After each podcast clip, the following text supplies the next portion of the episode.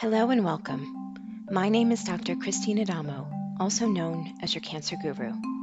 In today's podcast, I'll be diving into a topic that's critically important for anyone going through the treatment for cancer diet and nutrition. Before we begin, I want to remind you that the information shared in this podcast is for educational purposes only and should not replace the advice of your personal healthcare providers.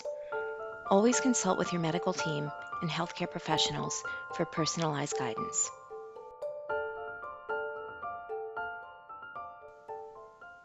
First, it's important to note that diet, defined as the quantity and quality of foods we consume, and nutrition, defined as consuming foods that promote growth, tissue repair, and overall health, are crucial when undergoing treatment for cancer. Here are some key reasons why diet and nutrition are so important. Proper diet and nutrition support the immune system. Cancer treatments can weaken the immune system, making you more susceptible to infection. Proper nutrition can boost your immune system and support your body's ability to fight off illness during treatment.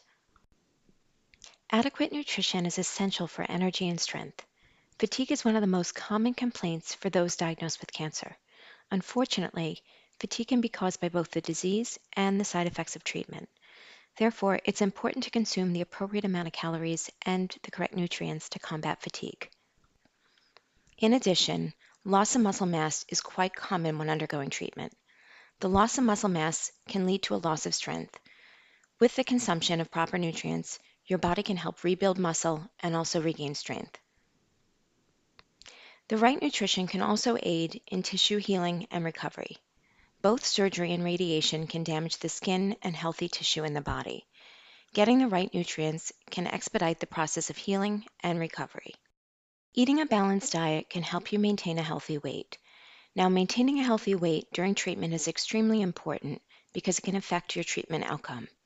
Extreme weight loss and muscle wasting, also known as cachexia, can negatively impact your treatment outcome and your overall body, making you more susceptible to other complications. Excessive weight gain and increased adipose tissue can stimulate the growth of some forms of cancer. Therefore, eating a balanced diet and maintaining a healthy weight is key while going through treatment. Both diet and nutrition can help reduce the side effects of treatment. Some of the treatments cause nausea, vomiting, diarrhea, constipation, changes in taste, and loss of appetite. A well planned diet can help you manage these side effects and make the treatment experience more tolerable, essentially improving your quality of life. Your diet can also support your emotions during treatment. Eating a healthy and well balanced diet can contribute to a sense of control and normalcy during treatment. Finally, as I mentioned before, proper diet and nutrition can have an effect and also optimize your treatment outcome. While there are many different causes of cancer, there's an entire field of study dedicated to the science behind food and cancer, which includes careful observation between the impact food has on hormones, genetic expression, growth factors, and tumor cell behavior.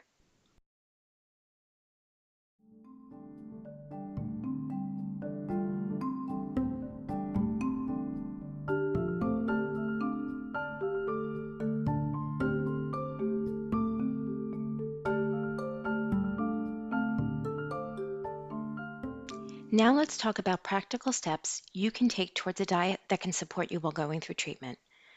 Number one, as a general statement, focus on a balanced diet that includes a wide variety of foods from all food groups, such as fruits, vegetables, whole grains, lean proteins, and healthy fats.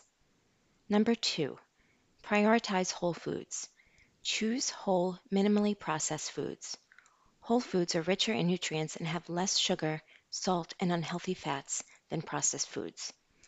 Try to avoid packaged, canned, or shelf stable foods, as many of these contain a lot of preservatives. Number three, pay attention to your blood sugar. Avoid spiking your blood sugar by following a low glycemic diet. As a general rule, avoid all whites. What I mean by this is avoid white flour, white sugar, white rice, and white potatoes.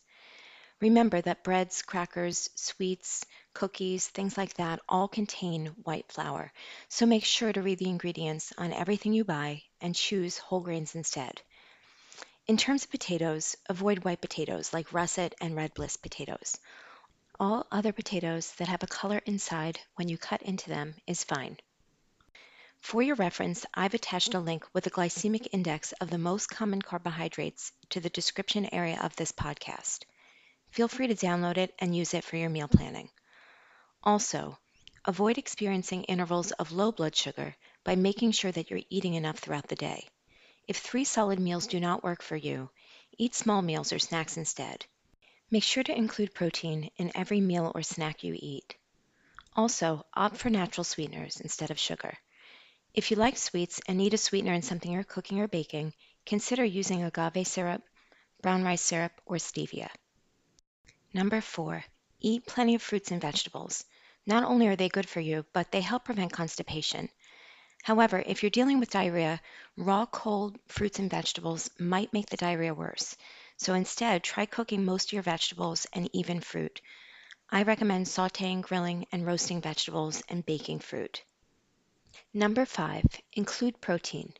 Protein is essential in maintaining muscle mass and stabilizing blood sugar. Incorporate lean sources of protein like poultry, fish, beans, legumes, and nuts into your diet. As I said before, include a small amount of protein in every meal. Also, consider adding a protein smoothie into your daily routine in between meals. A plant-based protein like pea or hemp protein is best. I recommend avoiding whey protein as it's derived from dairy and can cause digestive complaints like gas and bloating. There are a number of pea and hemp protein powders you can buy over the counter, but I've also included a link for the one I like in the description area of this podcast. It's made by Garden of Life and contains a good mix of protein, amino acids, probiotics, and enzymes. In terms of protein consumption, I recommend 60 grams of protein per day for men and 54 grams of protein per day for women. Number six, focus on fiber.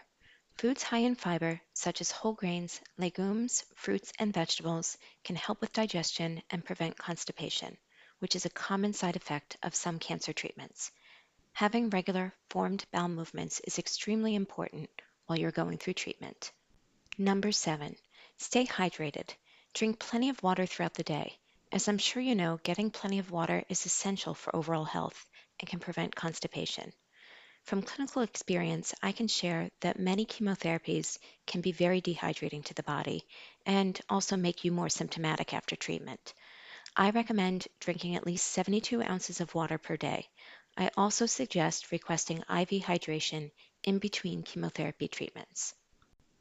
Number eight, avoid processed meats.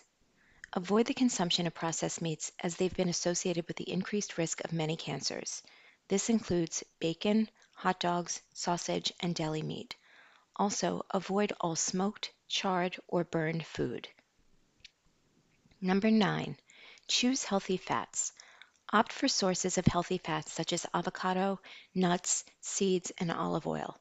Avoid saturated and trans fats. When you're cooking, use olive oil if the temperature is below 400 degrees. Use avocado oil or coconut oil if the temperature is above 400 degrees. Number 10, limit alcohol. Alcohol consumption is a known risk factor for several types of cancer. If you choose to drink, do it in moderation. Consider trying non alcoholic mocktails when socializing with friends and family. These have become quite popular recently, and you should be able to find ones with natural ingredients in most of the health food stores. Another suggestion is to add soda water to wine for a wine spritzer instead of drinking an entire glass of wine. I'm going to be creating an entire piece of media on this topic, so stay tuned for more information. Number 11, plan meals and snacks. Prepare and plan your meals and snacks ahead of time to ensure that you have nutritious options readily available. This can prevent you from reaching for less healthy options out of convenience. If you're having trouble with food prep, ask friends and family to help out. Most people are happy to help a loved one who is undergoing treatment, and asking them to make you a healthy meal is a great way for them to show you their love. Number 12, monitor weight. Work with your healthcare team to monitor your weight. As I mentioned before, maintaining a healthy weight affects treatment outcome. It also affects your recovery from treatment and overall well being. Number 13, address digestive issues. If you're experiencing digestive issues like nausea, vomiting, diarrhea, or constipation, Work with your healthcare providers to identify foods, meal times, and nutritional supplements that can help. Number 14, practice food safety. Pay attention to food safety practices to reduce the risk of foodborne illnesses, especially if your immune system is compromised. Limit dining in restaurants or ordering takeout food. Avoid raw fish and sushi, and limit raw fruits and vegetables and any other uncooked foods. Number 15, manage portion sizes. Listen to your body. Pay attention to your body's signals regarding hunger and fullness. Eat when you're hungry and stop when you're satisfied. Finally, number 16, seek support. Join support groups, either in person or online, to connect with others who have had similar experiences. Support groups are a great way to share tips and encouragement related to diet and nutrition while going through treatment. In closing, I'd like to share that while nutrition is not a complete cure for cancer, it is a crucial component for comprehensive care and will help you feel better during treatment and recover faster. I hope this podcast has been informative and helpful. Please make sure to check back on this site for my next podcast. I look forward to sharing more information with you soon.